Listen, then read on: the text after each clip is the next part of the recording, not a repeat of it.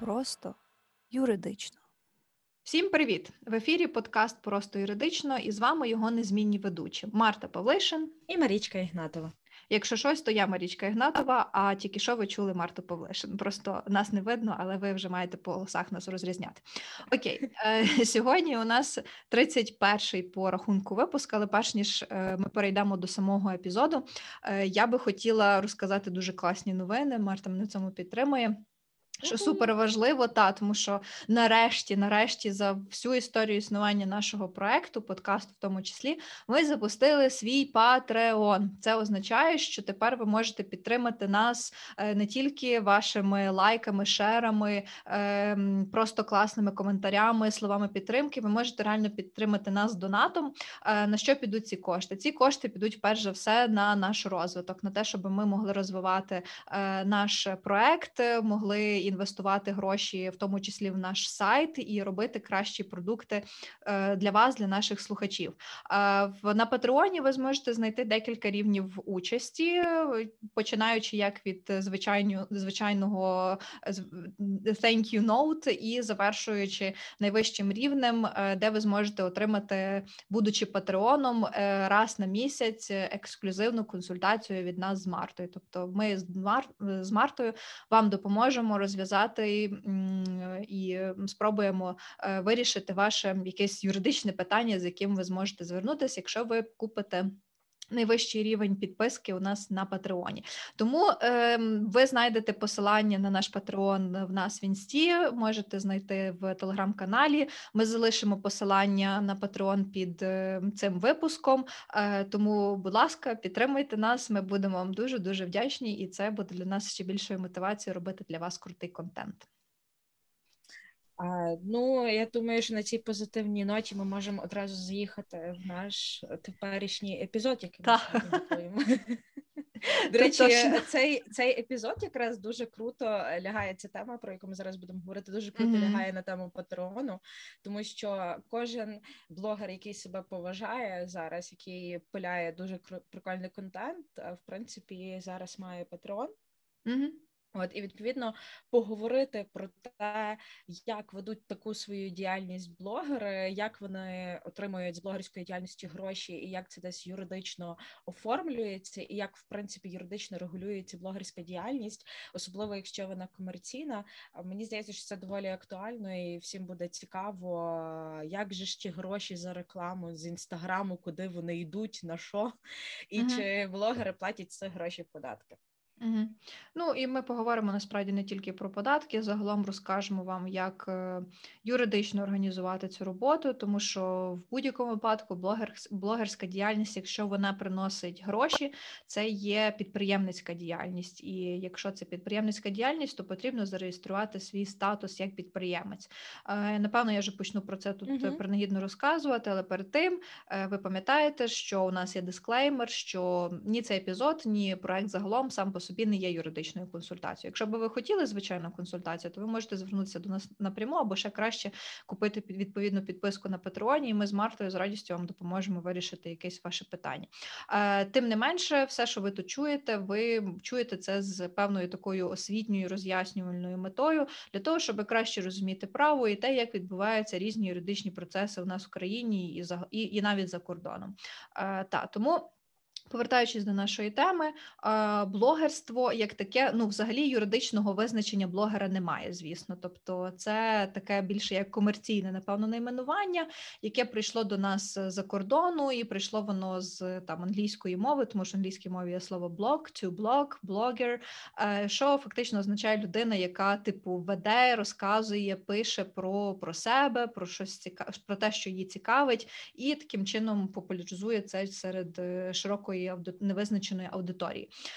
Але якщо говорити про блогерство в Україні, то тут можна зареєструвати того самого ФОПа, фізичного особу підприємця. Мені здається, що це може бути найоптимальніший варіант для тих, хто взагалі тільки починає свою блогерську діяльність і там підписує перші контракти на рекламу. Або ж, е, ну, умовно кажучи, е, має оборот е, в рік не більше 7 мільйонів.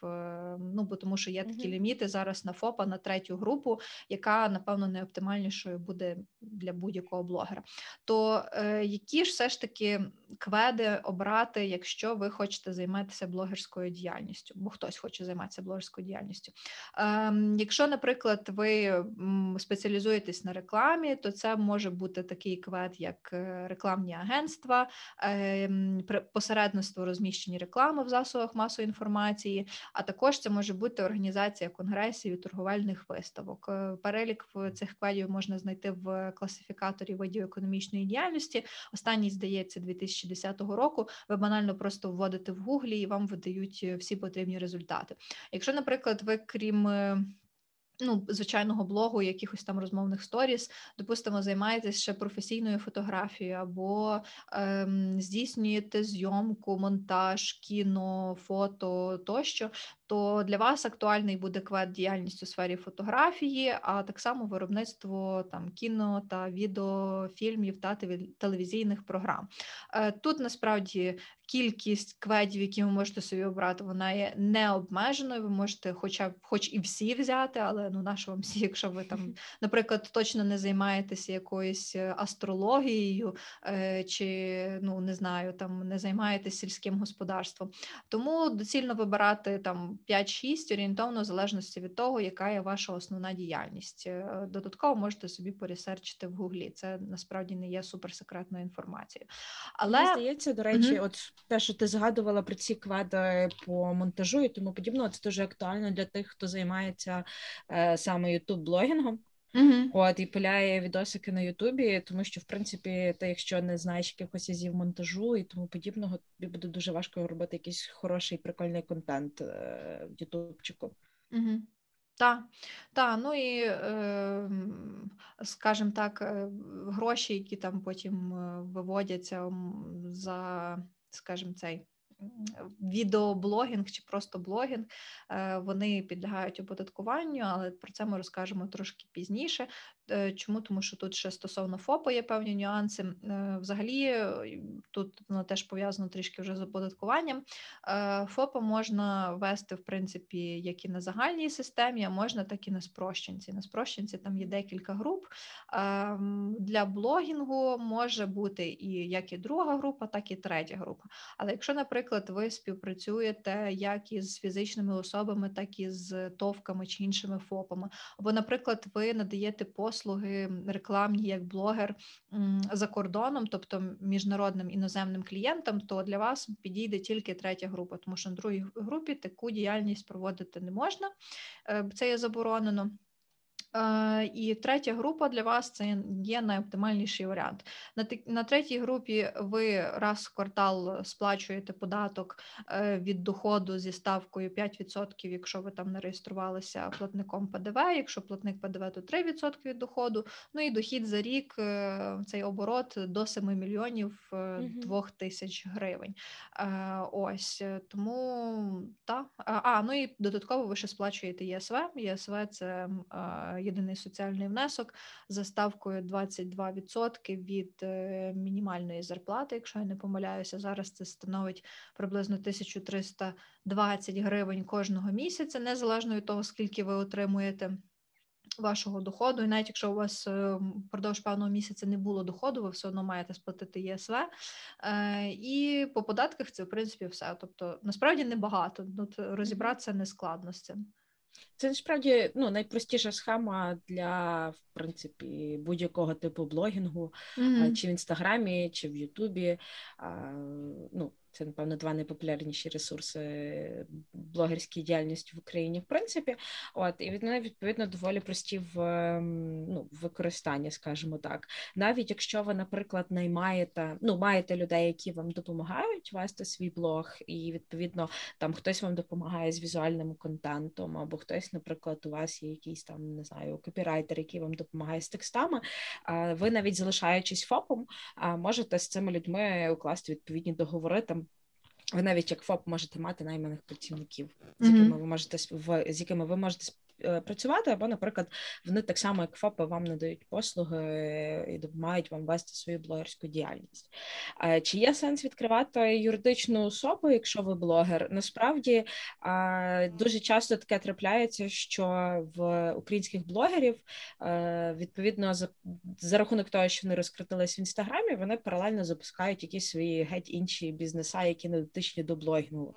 Наприклад, якісь там агенції відкривають піар-агенції чи рекламні агенції, або наприклад, ну так, як Таня Принкович, в неї є своя піар-агенція, і паралельно в неї ще є блог.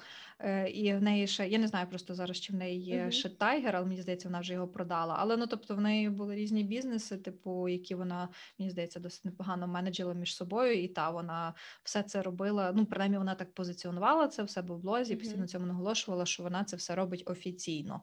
Е, Що в принципі дуже класно, і за це їй великий респект. І ну мені здається, це теж є хорошим показником. І прикладом для інших блогерів виходити з тіні, реєструватися Мгм. як мінімум ФОПами, сплачувати податки і правильно організовувати свою господарську діяльність.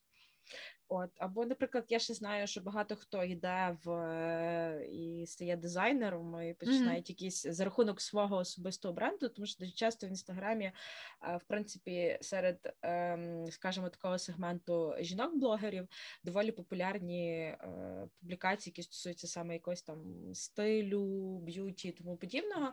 І на основі цього дуже часто вони починають відповідно засновувати якісь свої власні бренди, що теж доволі популярно. І, наприклад, якщо у вас відповідно от такий багатопрофільний бізнес починає розвиватися в певний момент, і звісно, що обороти ростуть дуже великі, далеко перевалюють за 7 мільйонів е, гривень на рік. Можливо, тут насправді є сенс задуматися. Е, Про те, щоб відкрити якесь своє товариство з обмеженою відповідальністю, але знову ж таки, це швидше бізнеса, які використ... ви... виростають із вашої блогерської діяльності. Якщо ми говоримо суто про е, блогінг і про комерційний блогінг, тобто той, з якого ви отримуєте прибуток, в тому числі за рахунок реклами, е, то в такому випадку ФОПа буде цілком достатньо. Угу. Так, саме так. Ну і не забувайте про те, що потрібно подавати звітність для податкової, мінімум по е, єдиному податку і по ЄСВ. Якщо у вас є працівники, то ви по працівниках подаєте. Е, тут е, знову ж таки є різні автоматизовані сайти, платформи, де ви можете самостійно складати ці звіти. Ну, ви можете їх подавати і по- через платформу Дія. Там дуже зручні зараз сервіси є, в тому числі для ФОПів. Е, По-перше, через дію ви можете додавати або видаляти кведи, які вам потрібні або не потрібні. Е, І це відбувається там за лічені години. Точно вам скажу, що це зручно, тому що я так робила сама, коли організовувала е, тренінг по письмовій комунікації. Мені потрібно було додати квет до свого ФОПа для того, щоб могти приймати оплати від учасників. Е, І, і все. І відповідно одразу формується заява в податкову про те, що я додаю собі кведи. Тобто супер зручно, супер легко, нікуди навіть не треба виходити. Те саме стосується звітності чи сплати податків. Теж можете це робити за допомогою дії. Або якщо ви не хочете з цим абсолютно розбиратися, і ви хочете налаштуватися суто на створення контенту і на творчу частину вашої роботи, ви можете найняти того самого юриста або бухгалтера, який залюбки допоможе Мгм. вам вести всі ваші юридичні і податкові справи. Теж, теж нормальна і досить поширена ситуація. До речі, про бухгалтерію так само не треба забувати, тому що в принципі ведення бухгалтерії, бухгалтерські звіти вони так само повинні бути присутні у ФОПі, в тому числі. От і дуже часто популярна тема серед блогерів це от якраз такі консалтингові компанії, які надають таке квазі юридично бухгалтерське бухгалтерський супровід, а, де з однієї сторони допомагають і з податками і сплачувати ці податки, і навіть переглядати там якісь договори господарські, які ви укладаєте як блогер, наприклад, ті самі договори а, на рекламу, так от Мгм. і з другої сторони, відповідно, допомагають вам так само і з обліком власних доходів та витрат. Так, і що не менш важливо, такі консультанти допомагають вам також е, з всіма витратами та надходженнями, в тому числі, коли ви можете перевищити ліміт е, для застосування чи незастосування касового апарату або ж РРО. Думаю, точно про нього чули. і це нашумівша історія, оскільки за останній рік е, дуже багато було в тому числі мітингів е, спротиву тих самих ФОПів е, про встановлення обов'язковості РРО. В чому тут власне штука? До речі, я б це теж з'ясовувала е, дуже ретельно, коли організовувала тренінг, тому що я обирала оптимальний варіант оплати Е, мені на ФОП, і при цьому я не хотіла, щоб якимось чином була прив'язка і необхідність використовувати потім касовий апарат. Так ось в різних роз'ясненнях, в тому числі податкової, е, є таке. Скажімо так, тлумачення, що е, РРО не є обов'язковий для суто безготівкових розрахунків. Що означає безготівковий розрахунок? Е, Перше, це коли, наприклад, ваш замовник перераховує зі свого розрахункового рахунку, тобто той, що IBAN, певні кошти перераховує на ваш такий же рахунок, той ШЕБЕН. Ну, тобто з одного рахунку на інший рахунок вважається безготівковим. Або якщо через касу банку зараховує ці гроші на ваш е, такий же рахунок, це вважається безготівковим, і тут ніяким чином РРО не буде, скажімо так, ем, використовуватися. Ем, Ось, якщо, наприклад, ви використовуєте, допустимо, є різні е, там платформи, які спрощують, наприклад, бо допомагають організувати якусь подію і продавати квитки, е, також їх розглядали. Я забула, як вони називаються. Марта, може, ти нагадаєш, чесне слово, забула. Е, Окей, прийде потім скажемо, або напишемо в випуску, або я навіть зараз в процесі швиденько погуглю. Е, то за допомогою таких платформ податкова їх розцінює не як безготівкові рахунки. Тому що чому? Тому що е, коли ви, типу, як продаєте якийсь квиток на вашу подію, е, то ця платформа просить користувача ввести дані картки, а не рахунку. І, Відповідно, здійснюється оплата через термінал. Наприклад, як ви розраховуєтесь через через термінал якійсь кафешці. Відповідно, типу, рахунок, власник рахунку, на який приходять ці кошти карткового, він зобов'язаний встановити касовий апарат і видати вам чек. Так само і там, хоч це відбувається все онлайн, але це типу оплата як через термінал, і ви в результаті своєї оплати теж отримуєте цей е, типу чек. От щось таке зараз фіск... е, нова пошта е, здійснює, коли ви ну от я нещодавно забирала з нової пошти книжку, і я оплачувала через PayPass, і на Viber мені мені в результаті прийшов фіскальний чек. Тобто я оплатила через термінал, мені видали цей чек. Те саме і там. Тому... Це якась така е, система, ем, що зараз переходять на так звані електронні касові апарати. Угу. Типу, от і відповідно е, такі чеки вони зараз є електронні. Я знаю, що е, здається в кількох ем, як називається. Е, не згадаю, щось щось нам сьогодні все з голови вилітає.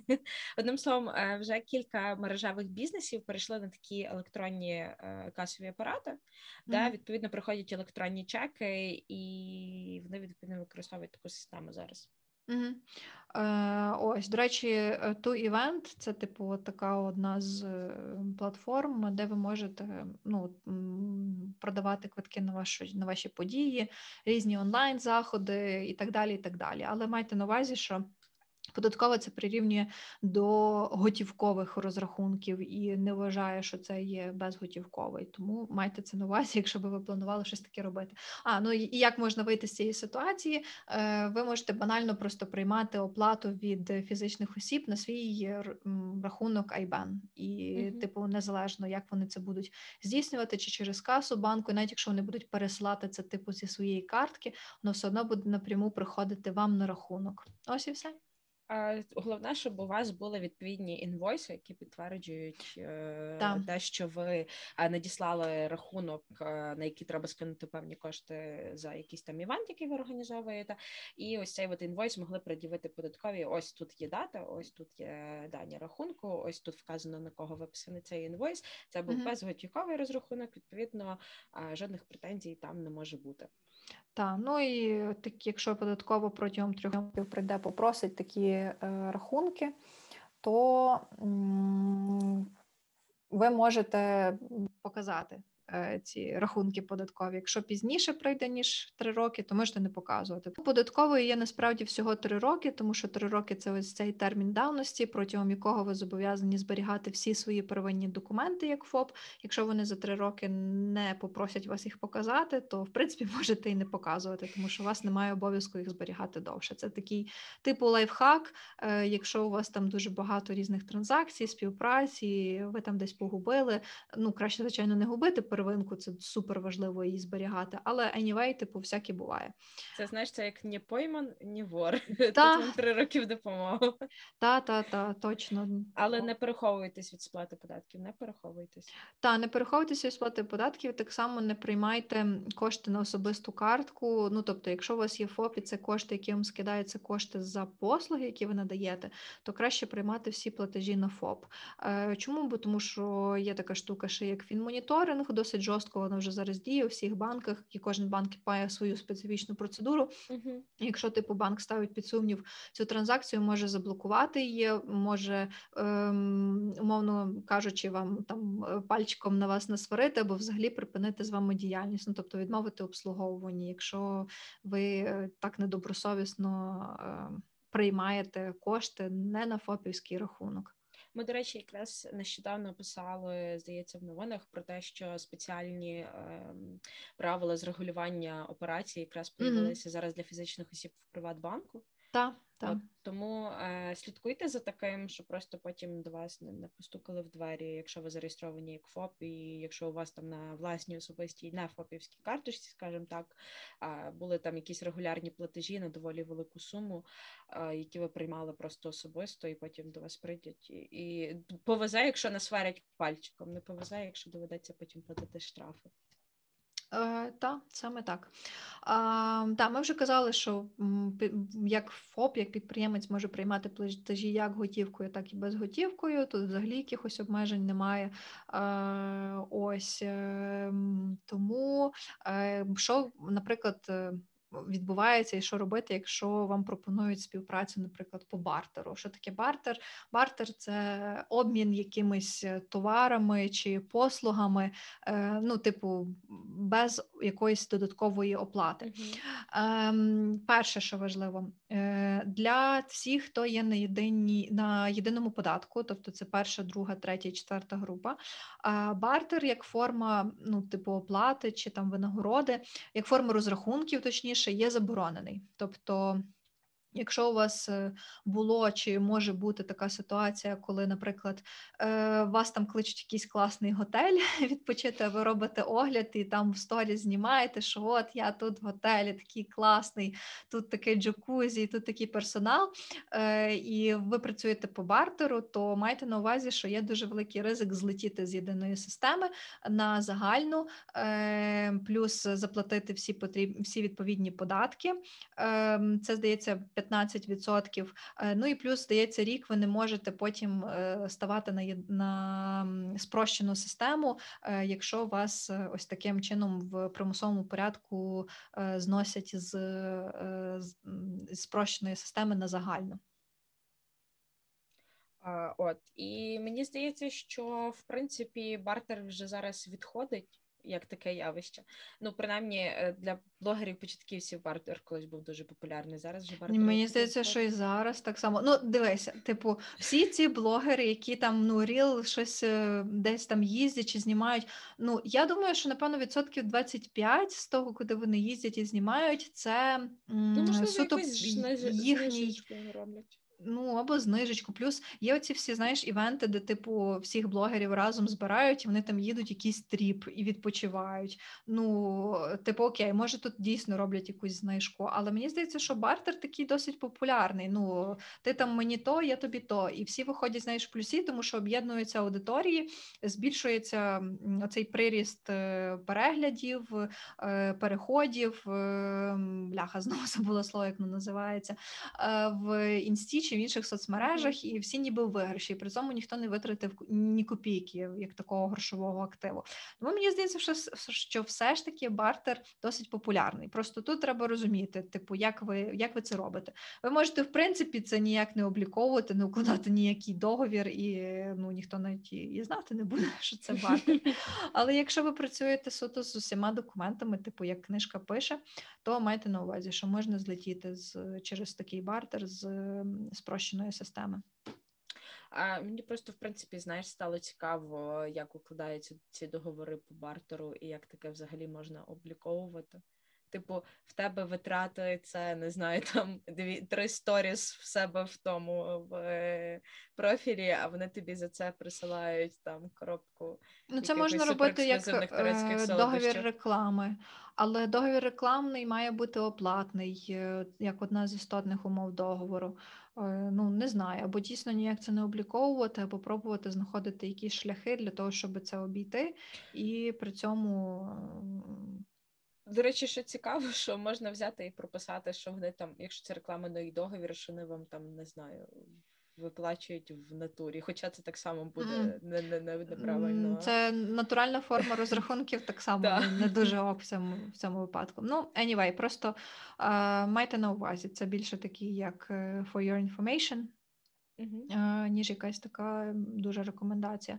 Um, окей. Так, ти хотіла щось сказати? Так, ми, в принципі, напевно, з ФОПівською частиною з податками завершили, uh-huh. я думаю. Uh-huh. А, От, а, Але от що цікаво, ми просто багато говоримо про рекламу.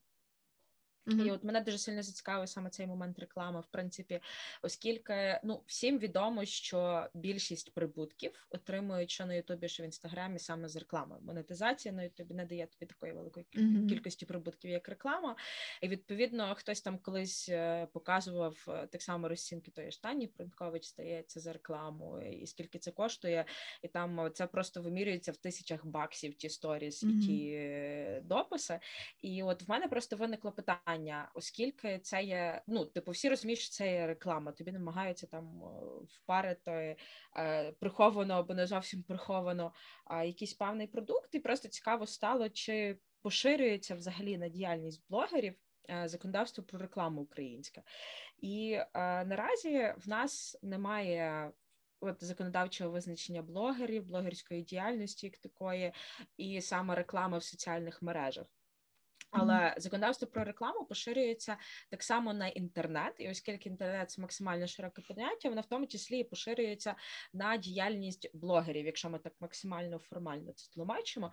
І відповідно виходить, що а прихована реклама, яку, до речі, дуже часто нею зловживають, вона насправді є заборонена за законодавством про рекламу, uh-huh. і відповідно блогери не можуть здійснювати цієї прихованої реклами. Тобто, всюди, коли блогери якісь починають відповідно рекламувати якийсь продукт, вони всюди повинні зазначати, що це є реклама.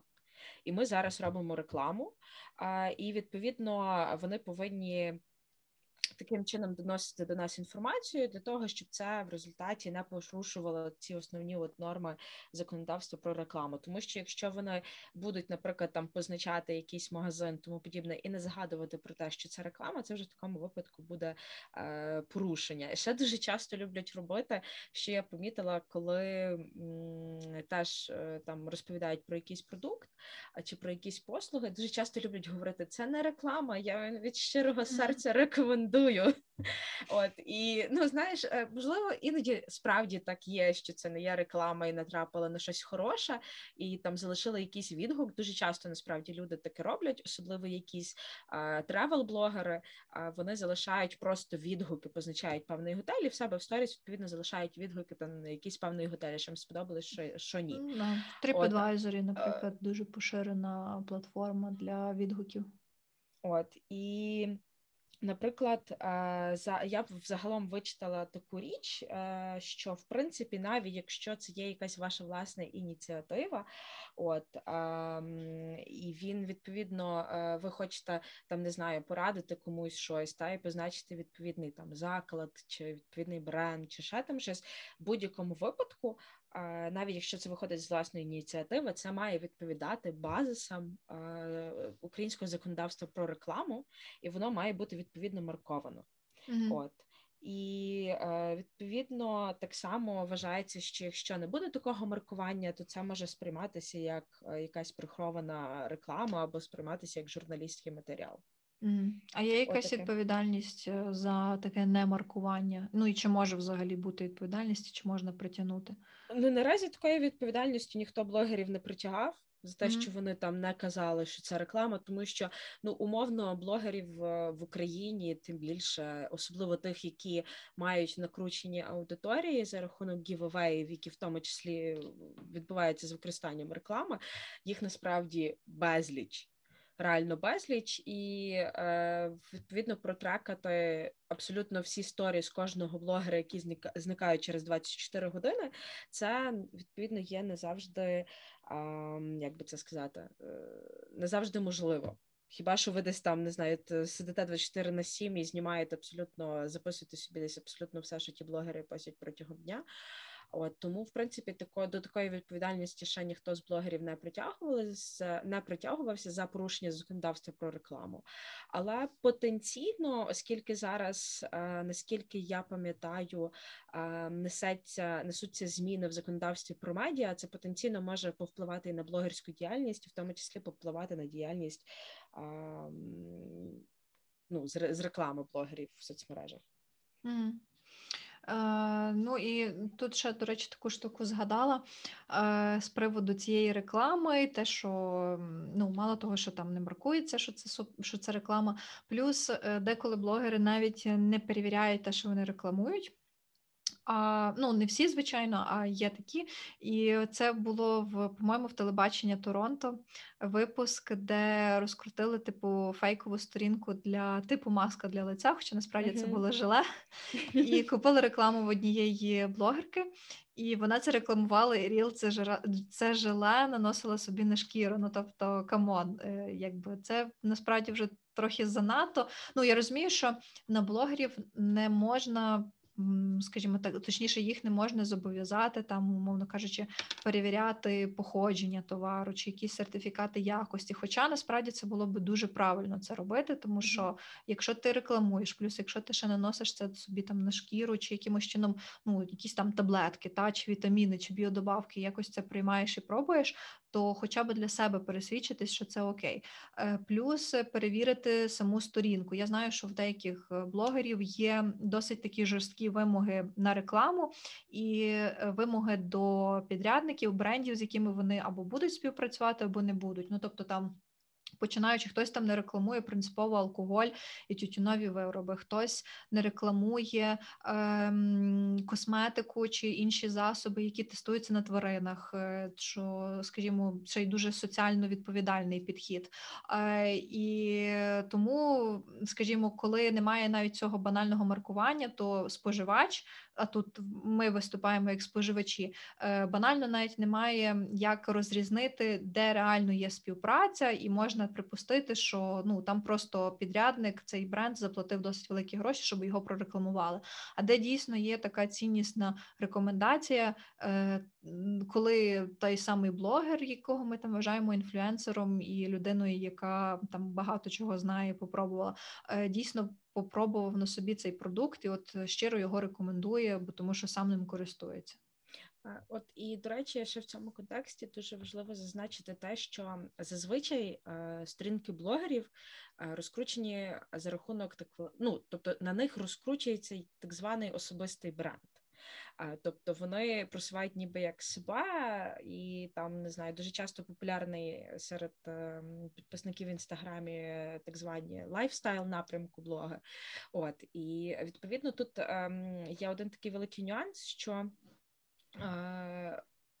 визначити, чи поширюються певні норми законодавства на цього блогера, е, так само впирається в те, що е, великі рекламні інтеграції і, наприклад, ті ж самі рекомендації, тому подібне, здійснюється ось цими людьми з, з власної сторінки, е, з власного інстаграм-профілю, який може бути навіть ще там не верифікований, бо для того, щоб тебе верифікували, там здається, має бути певна кількість підписників набрана, mm-hmm. чи чи щось в такого чи охоплення, ну, щось підписники, або якщо твоя якась роль е, дуже значуща. Ну, наприклад, ті самі спортсмени, депутати, інші громадські діячі, вони можуть отримати таку галочку набагато раніше, ніж ну там із набагато меншою кількістю підписників, ніж там блогери-мільйонники, які там реально дуже довго до цього йдуть.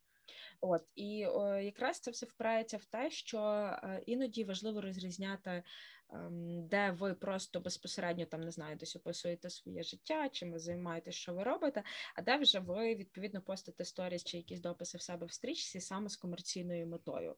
От і е, останнім часом е, так само е, появилася велика кількість блогів, які безпосередньо мають профіль спрямований там в певній якійсь сфері. То, наприклад, хтось виключно спеціалізується на косметиці, хтось, наприклад, виключно спеціалізується спеціалізуються на там косметологічному догляду за собою. А зараз лікарі почали мати свої власні блоги mm-hmm. в інстаграмі.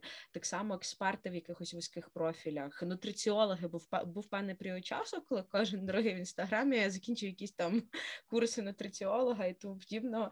І відповідно вони мали профіль, який спрямований безпосередньо на просування себе в певній категорії, mm-hmm. і е, відповідно аудиторія підписувалася туди з якоюсь певною метою, і в даному випадку було чітко зрозуміло, що е, блогер заробляє з цього профілю е, саме через те, що він працює в такому певному напрямку і розкручує відповідно свої послуги. Там окей, візьмемо в тій же сфері нутриці... нутриціології.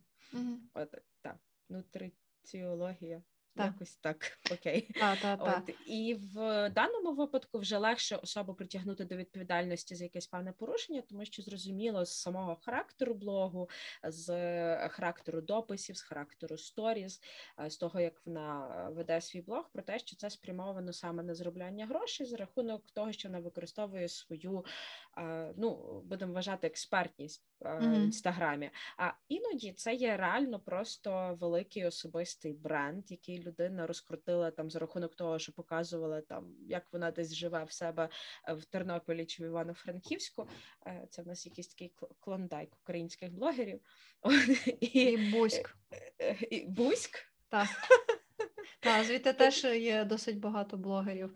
Як на диво, це мені розказувала, що моя хороша знайома фотографиня, яка Сама з Бузька, і типу там каже: ну от стою, ми там жили через хату, та моя сусідка по вулиці. Там я така думаю, ну капець, просто слухай. Нічого собі, оце а. покупували дітям телефони. От е, ну одним словом, коли йде мова саме про такий от особистий бренд, який просувають в інстаграмі, то тут вже важче буде людину притягнути до відповідальності, оскільки е, місцями не всі її історії переслідують якусь комерційну е, мету. Угу. Е, Та, але коли такий блогер, умовно кажучи, крім того, що у нього є реклама, сторіс, він ще й додатково може консультувати людей онлайн. Ну, там досить часто в тих самих хедерах у блогах можна почитати за консультацією, пишіть в Direct чи щось таке.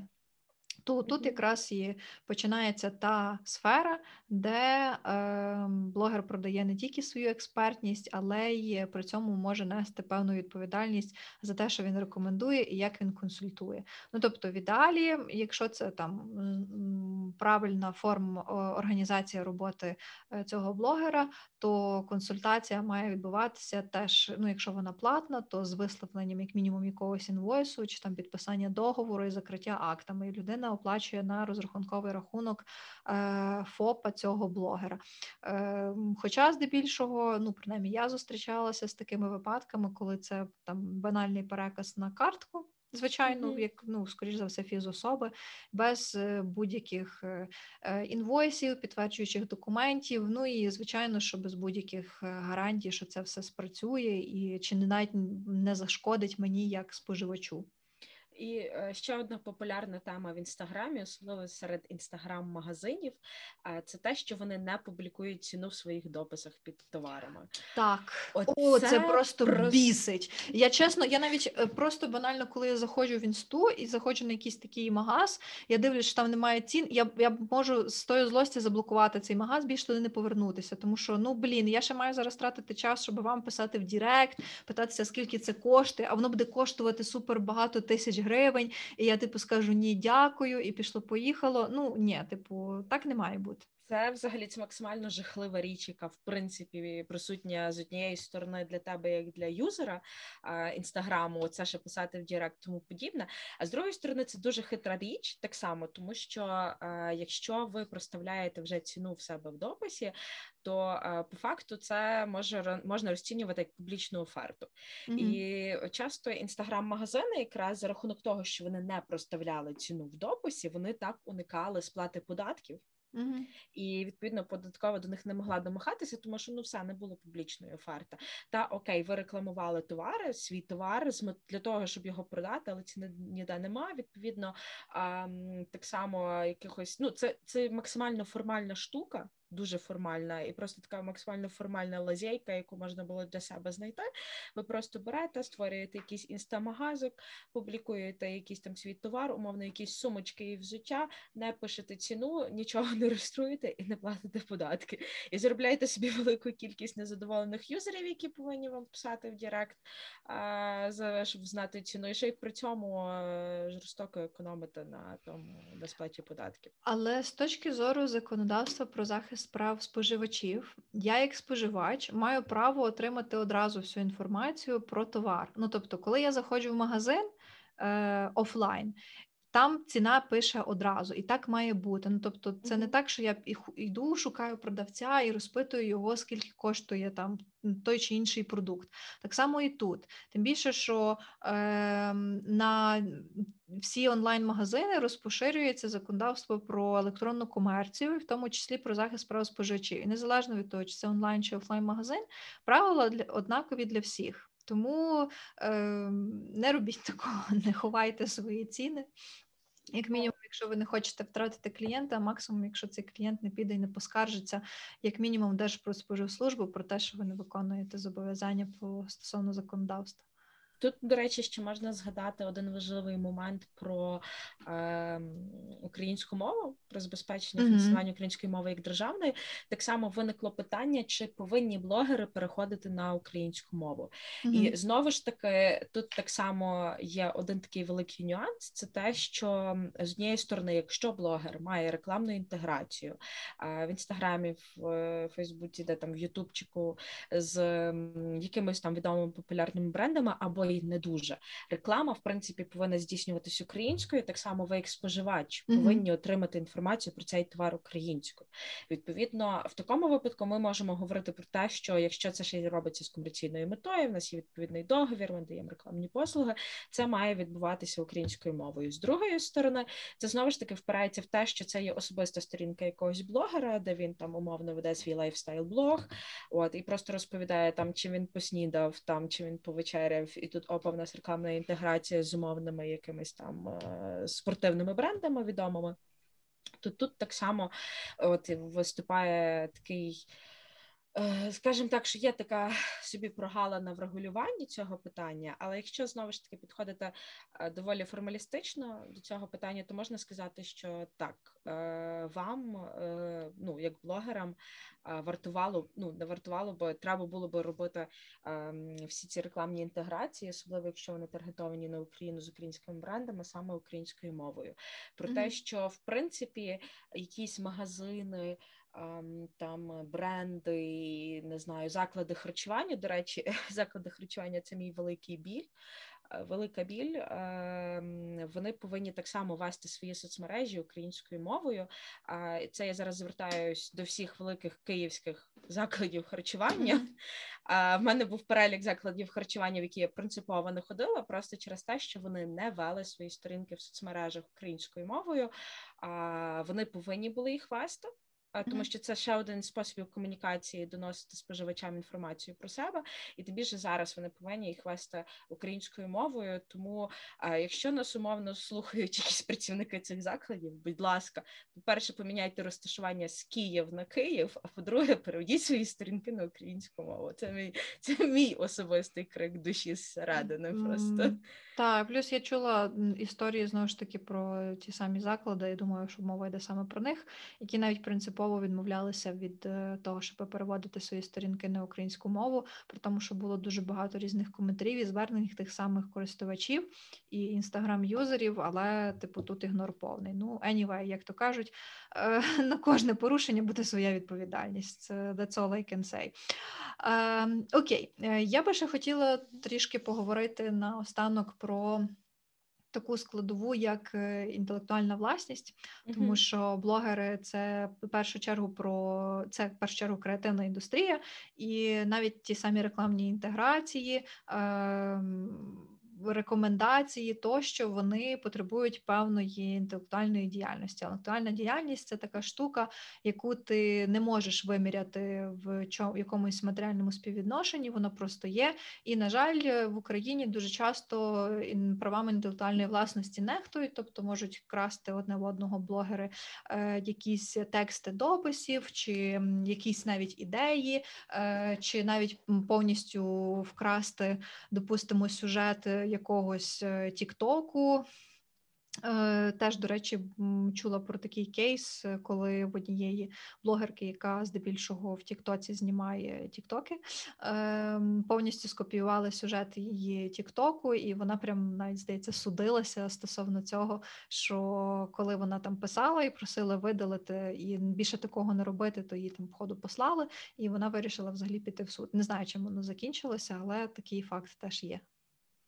Мені здається, що в принципі питання дотримання авторських прав дуже актуальне саме для youtube блогінгу Ми mm-hmm. дуже багато говорили про інсту, але от саме ютубери в даному випадку, по-перше, вони е, креативлять дуже багато, в принципі, і ну, типу, їхні е, продукти, які вони е, випускають на Ютубі, вони більш часозатратні і, можливо сказати, так, десь більше креативного ресурсу вимагають, ніж той же самий інстаграм. Я там ні нівелюю, не нівелюю досягнення в інстаграмі. Це так само там важко бути 24 на 7 в сторіс.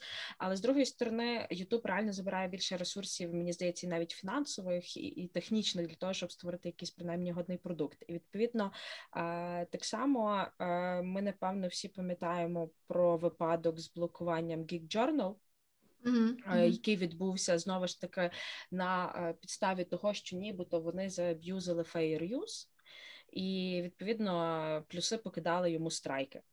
Mm-hmm. От і для Ютубу е, загалом питання дотримання прав інтелектуальної власності це річ, яка ніколи не згасає, тому що Ютуб там здається поширюється законодавство штатів. І вони керуються законодавством штатів в себе в правилах користування з однієї сторони, з другої сторони, е, в нас на українських контент-мейкерів поширюється українське законодавство, і там відповідно починаються вже колізії законодавства українського і американського, яке дуже сильно насправді відрізняється в, е, в тих же ж концепціях fair use, е, що в Україні, що в Штатах, і зазвичай в такому випадку, коли для Ютубу Е, ютубери дуже часто використовують якісь нарізки з е, там е, фотонарізки, відеонарізки, аудіонарізки з якогось контенту, особливо з фільмів, якщо вже брати цей кейс Journal чи якихось там телепередач, то в даному випадку треба завжди пам'ятати, що fair use, він передбачає те, що у вас є певна мета, зазвичай це інформаційна мета, тобто донесення якоїсь інформації до слухача, або е, так звана мета е, поширити новини про якусь подію або про якусь ситуацію, яка відбулася. І відповідно обсяг е, контенту авторського, який ви використовуєте для того, щоб нарізати в себе там на Ютубі певний відос, відповідно повинна відповідати цій меті. Тобто, якщо ви там взяли і умовно запиляли новину про те, що там вийшов а, якийсь там трейлер нового людини Павука, і загалом розповідаєте там е, про цю трилогію це вже здається трилогія буде та Марвелівська.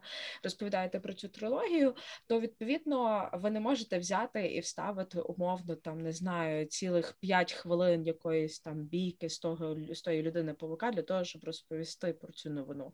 Ви там можете взяти і вставити якусь нарізку кадрів або якусь нарізку кадрів з трейлеру, і тоді це буде відповідати вашій інформаційній меті. і Тоді ви дотримуєтеся fair use, і особливо, якщо ви зазначите автора відповідного контенту, який ви використали, і так само джерело запозичень.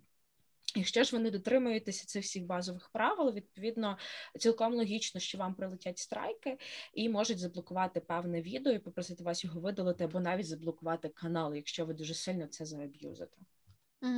Ну, в Інсті насправді те саме. Тобто там е, дуже швидко реагує ця їхня підтримка, коли ти скаржишся на порушення прав інтелектуальної власності. Ну, у мене так банально сторіс видалили, Мгм. тому що я там заюзала, ну, типу, просто грала музика на фоні, і воно подумало, що я таким чином порушую права інтелектуальної власності, бо я не маю права знімати сторіс, де музика ця грає на фоні. Мені банально видалили ці Мгм. сторіс. Аб- м, Або якщо я не хотіла їх видаляти, то воно просто показувало в дуже обмеженій кількості в обмеженій кількості країн, де могли побачити це сторіс.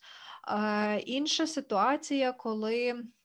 Наприклад, ем, той самий блогер, він уже, як ти казала, має якийсь особистий бренд і має е, якусь, наприклад, торгову марку пов'язану з цим брендом. Тут важливо одразу таку торгову марку реєструвати, тому що також е, є поширені випадки, коли просто банально крадуть ідеї. Ем, ось як е, було схоже з ми вже згадували про це раніше в наших випусках про художницю, яка намалювала пташку. Таку синеньку, гарну якогось там горобчика. А, ну і вона просто намалювала це на стіні, і цю пташку потім заюзали як логотип одного теж з київських е, закладів е, харчування. Е, Тому, якщо є можливість, і плюс, якщо ви плануєте надалі під цим брендом ем, продавати свої послуги, щось робити, або ви хочете, щоб його ідентифікували суто з вами, то найкраще зареєструвати торгову марку. Це взагалі не складно зробити.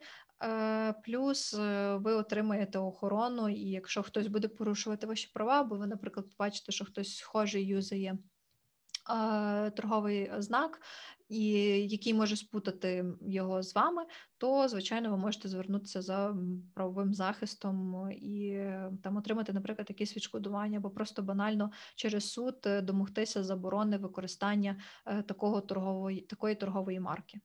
Мені здається, що ми все сказали про Так, ну Е, принаймні те, що ми могли сказати за такий короткий період часу. Ем, та, ми хочемо нагадати вам, що в нас є Patreon, у нас є Patreon, тому та мене просто аж калатає від цієї штуки. Блін, це ж треба було стільки часу, щоб пройшло, щоб ми нарешті його запустили. Але anyway, ми його запустили. Тому заходьте, будь ласка, на наш Patreon, е, ставайте нашими патронами. В нас є дуже багато різних приколів, які ми готові вам запропонувати за рівні різні рівні участі, е, в тому числі долучитися до суперсекретного чатику, де ми з Мартою будемо разом з вами говорити про різні. Цікаві і ем, екстравагантні е, юридичні штуки.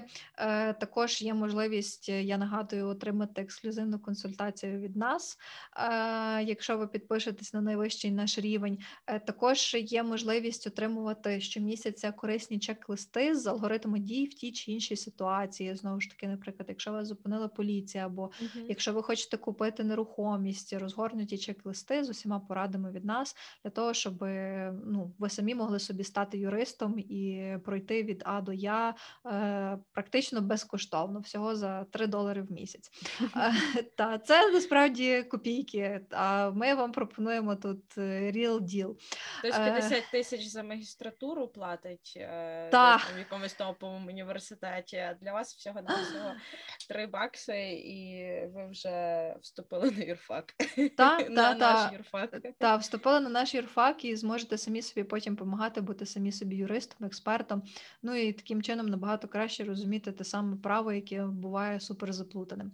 Е, Ну і не забувайте слухати нас на платформах. Е, SoundCloud, CastBox, Apple, Google Подкасти, Spotify та Нове Время. Е, Також, е, до речі, ті, хто стануть нашими патреонами на певному рівні, теж зможуть отримувати доступ до секретних випусків, яких, в принципі, ніде не буде в публічному доступі. Е, Тому це ще одна така плюшка від нас з Мартою. Е, Підписуйтесь на наш телеграм-канал. Там ми кожного дня публікуємо цікаві дописи е, про юридичне простими словами. Ну Ну і підписуйтесь на, на нашу інсту, щоб дивитися наші сторіси, читати наші постіки. Е, Можливо, незабаром ми зможемо завести TikTok, так що підпишитесь ще в Тіктоці. Ну і в будь-якому випадку не забувайте також про наш е, мерч. Це футболки та стікер-паки. Завжди можете замовити у нас, написавши нам в інстаграмі в Direct. Е, в будь-який день, час доби пишіть, будемо дуже раді. Насправді у нас дуже прикольний мерч. Е, Всі дуже люблять наші стікер-паки. У мене є улюблений стікер. Е, Якщо підпишетесь, е, а я не скажу. Ну добре. Потім мені я напишеш. Потримаю, я потримаю інтригу. Може, в наступному випуску розкажу, але в цьому Окей. ні.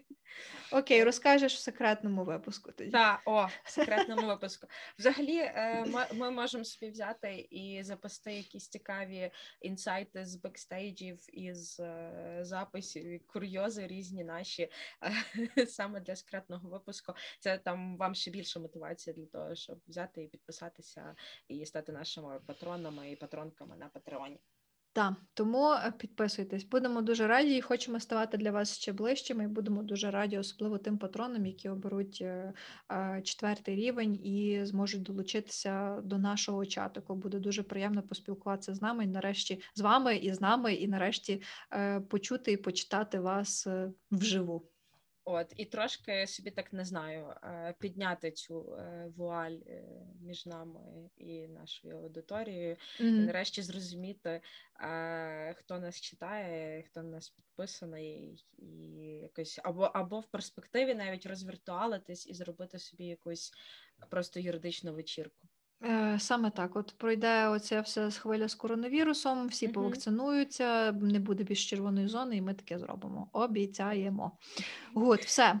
На сьогодні все. Дякуємо вам, що дослухали до цього кінця. Марта, дякую за розмову. Було дуже цікаво. Сподіваюся, що вам було цікаво слухати. Як, як завжди, ваші коментарі, пропозиції просимо е, присилати нам.